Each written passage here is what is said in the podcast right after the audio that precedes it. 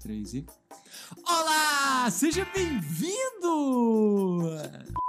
Essa? Foi com muita animação. Ah, é. Desculpa, perdão por estar animado nessa vida. Vambora. Deixa que eu falo agora. Não, é que daí eu. Vai inverter o papel. Vai inverter, papel. vai Não, inverter. vai lá, vai lá. Olá! Seja bem-vindo! Seja bem-vinda. A mais um episódio desse hidratado, bombado e glutaminado podcast O lado. criativo. Ivo, Ivo, Ivo, Ivo. Oh, louco, esse aí foi meu. Tipo, Não, esse foi Jovem Pan. Nossa, que voz é? Mano, Fábio, não faz propaganda aí dos caras. Ai, é verdade, foi mal. É, 100 reais a gente vai cobrar vocês. Edição, faz um... Não, esse foi Jovem na balada. Agora já foi, Ana. Agora já foi. Hoje, nesse podcast, vamos falar. De um assunto polêmico e é mais polêmico que mamilos, cara. É, é vergonha. É vergonha. Esse, esse podcast de hoje me deixou, como posso dizer, pensativo de quem o André já foi na vida. Não, mas sabe o que eu achei legal? É que você assumiu. Você é uma pessoa que assume os erros, né? Assume que já foi. É, já foi uma pessoa que usa template pronto. Então, deixa eu contar pra vocês. Chega mais, chega mais perto. Essa semana entrou uma pessoa nova aqui pra equipe, a Nana, e estávamos perguntando pra ela: Nana, você já usou o template pronto de PowerPoint? Ela falou que sim. Aí de repente eu virei pro André e falei: Querido irmão, idolatrado, salve, salve. Bonito desse Brasil, Alô, delegacia de polícia, tem um cara bonito na minha casa. Ah, ah, espera um pouco. Pode cancelar. Sou eu mesmo. Você já usou template de PowerPoint? E eu tinha certeza que ele ia me falar, não, nunca usei, né? Cara, e ele usou, vocês não acreditam? Aí eu falei, ah, não, eu tenho que levar esse podcast para a pauta desta semana. Preciso compartilhar a Para de me fazer sofrer. Já pergunta o que você quer perguntar, mulher. Que coisa. Olha essa introdução. Ei, vou fazer esse menino sofrer. Vou pegar na ferida dele e ficar apertando. Sua bruxa. Não, cara, mas Achei eu que ia quero... fazer você rir, não fez a risadinha de bruxa. Não, tá. Então, André, conta aí pra gente, né, quando você usou esse, esse template pronto de PowerPoint, quando foi? Qual o sentimento que você teve na hora que você usou?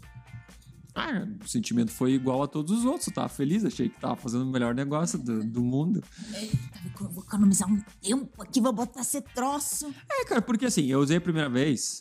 Nossa, agora foi. Ah, cara! A primeira vez que eu usei foi quando eu tava na escola. E eu acho que, como aconteceu com você também, o que acontece quando você tá na escola? Eu fiz aula de informática, aprendi lá a mexer no Word, aprendi a digitar. E aprendi também a mexer no PowerPoint. Mas esse que é o porém aqui, de- do, do contudo dessa relatividade do universo. Que é o quê? Você aprende a mexer no PowerPoint, mas não aprende a fazer apresentação. Então, esse é o mundo que você conhece. E de repente, alguém joga no teu colo uma demanda, que é tipo, ah, você tem que fazer um seminário, tem que fazer uma apresentação. E assim, ah, mas você usa o quê? Uso o PowerPoint. Puta, daí você começa a digitar texto, você olha assim, ah, mas quero deixar isso bonito, como é que eu faço? Ah, tem esses templates que o tio Bill. André, pode ficar tranquila que eu tenho aqui template pronta pra você. Cara, coloquei o template pronto. Eu lembro que era assim, parecia um vermelho de é, cortina de circo, assim, com um amarelinho clarinho e tal. Quantos anos você tinha? Aí, sei lá, uns 15, 14. E Esse é o primeiro que eu lembro. Talvez tenha feito antes, mas é o, é o primeiro que eu lembro, assim, de usar o template pronto. E você colocava bullet, porque é o que o PowerPoint te dá, sabe? E é o mundo que você conhece. Então, eu acho que isso é normal, vai acontecer com todo mundo. Todo mundo passa por isso. Até o André. Eu não nasci com mouse assim. E a minha primeira palavra foi PPT. Não, não foi. Não foi PPT.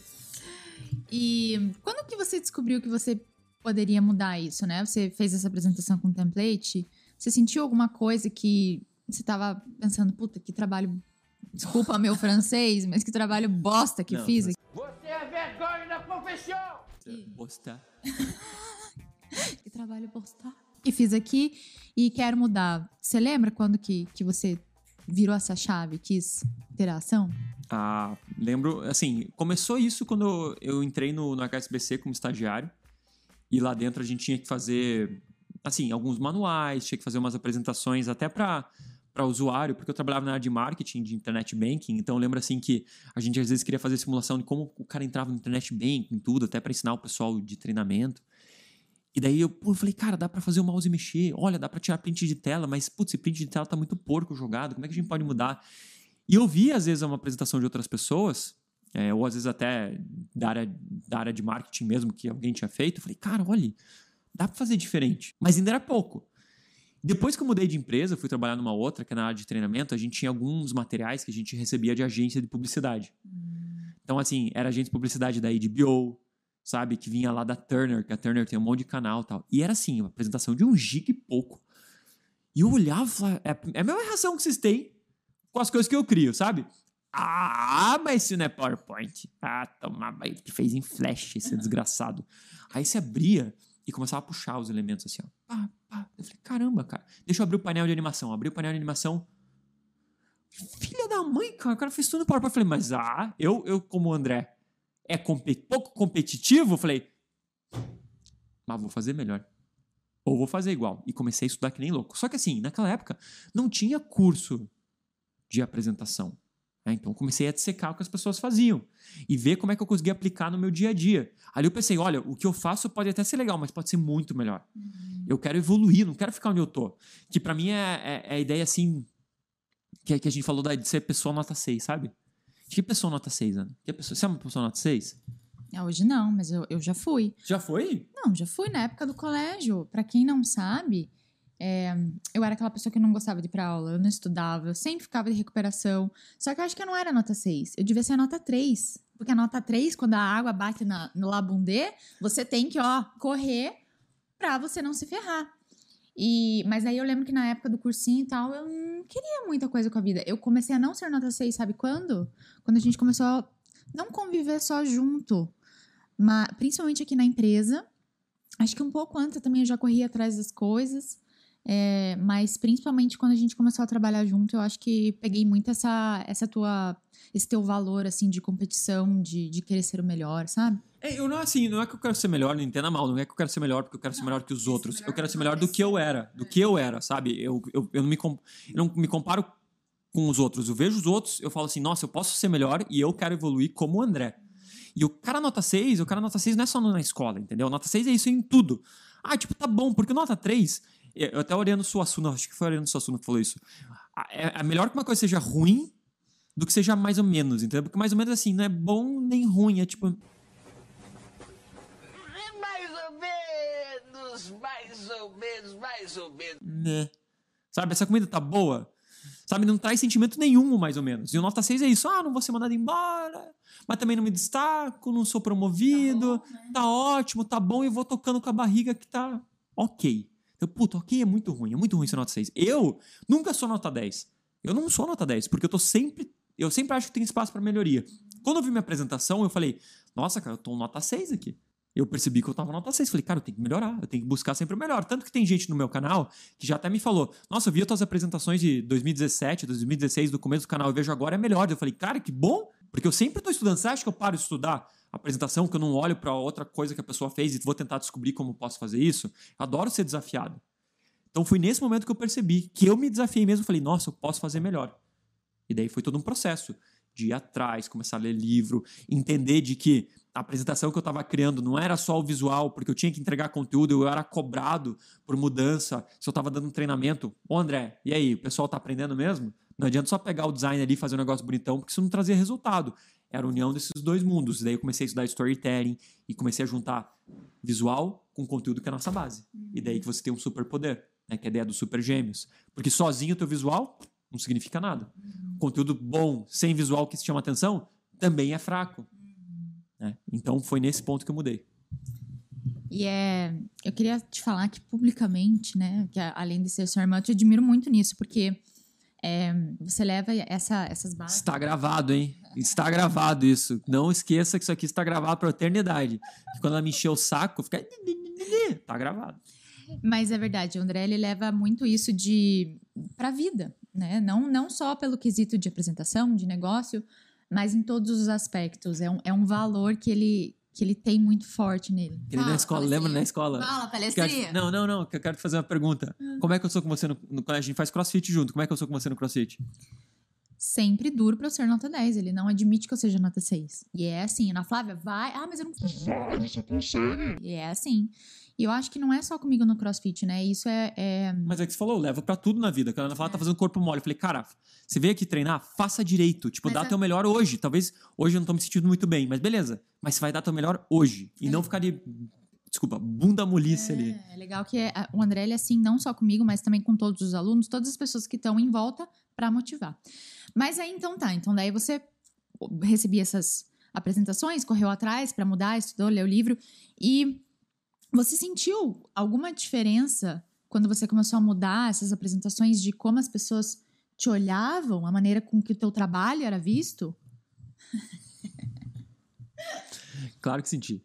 Claro que senti, porque por mais que eu fale, pode parecer da boca pra fora, não é. Você começa a virar referência. E eu vejo isso com os meus alunos acontecendo, que é o que aconteceu comigo. Primeiro, é, é- é tipo jogar uma pedrinha no rio. Você joga ali, faz o que o pessoal chama de, em inglês de ripple effect. Ó, que bonito. Efeito do rio. Não, não é feito ripple, que river é em inglês, né? Não é ripple. Olha que ripple bonito! Não, é river, tá? Mas tudo bem. O ripple são as ondas, né? São essas ondinhas que, que, que quando você joga pedra faz no rio. E você começa no teu time. Começa a levar a regra do teu time. Tem gente que não gosta muito, né? Porque começa a olhar pro lado. "É, é, você tá fazendo esse trabalho aí. É, tá querendo furar meu olho, cara? Então tem gente que não gosta, porque é aquela coisa, o nota 6, ele não quer, ele não olha pro colega que tá fazendo um bom trabalho e quer fazer igual. Ele olha e fala assim: para de fazer isso porque eu tô confortável aqui onde eu tô. Então começa a incomodar umas pessoas e outras pessoas não, outras pessoas querem melhorar. Eu lembro que na época a minha gerente falava assim: olha, pô, quando ela tá fazendo, você não tem que fazer igual. Tem gente que se coçou e melhorou, tem gente que não. E daí o que aconteceu? Duas pessoas foram mandadas embora. Sério? Sério, cara? Não só por causa disso, mas isso mostra a performance, foram mandados embora. E porque quando teve, a gente foi comprado por uma empresa eh, de fora, por uma multinacional, isso é óbvio, você sabe, se é comprado, vão diminuir gente. Então, depois a gente ficou descobrindo que eles tinham que diminuir pelo menos de uma a duas pessoas por time. Então a gente tinha ali um time, na época acho que eram seis pessoas. Quem que ficou? Eu e mais o pessoal que me seguiu ali. O resto, tchau. Mas é verdade. E você acha que esse foi o auge, assim, de que você teve essa, cli- essa virada de chave, esse clique e falou: cara, é isso, tô no caminho certo e é isso que as pessoas têm que ter para elas conseguirem se destacar no trabalho, para mostrar a qualidade de tudo que elas fazem? Você acha que foi esse o auge ou, ou qual, sei lá, reconhecimento que você teve? Que você falou: putz, é- é, eu vou continuar nesse caminho. Não, ali foi só o começo, porque depois começa a virar referência que eu falei, tipo, a onda. Então começou no meu time. Depois as outras pessoas viam, ah, o André. Todo mundo sabia quem que era o André.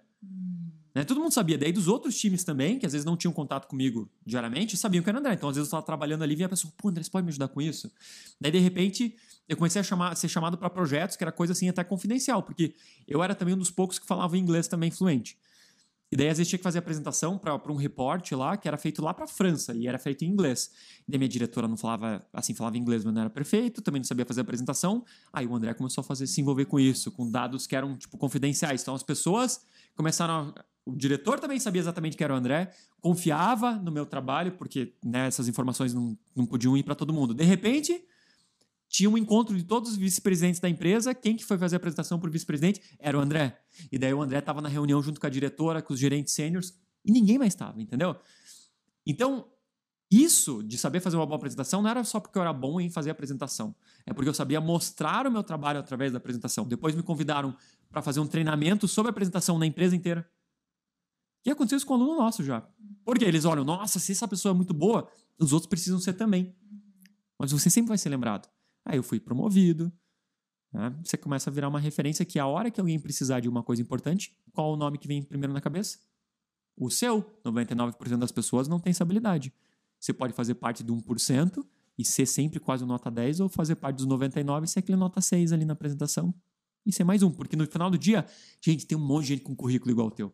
Mas tem um monte, um monte, um monte, é normal. Agora, quais são as habilidades que você pode se destacar? Essa é uma delas.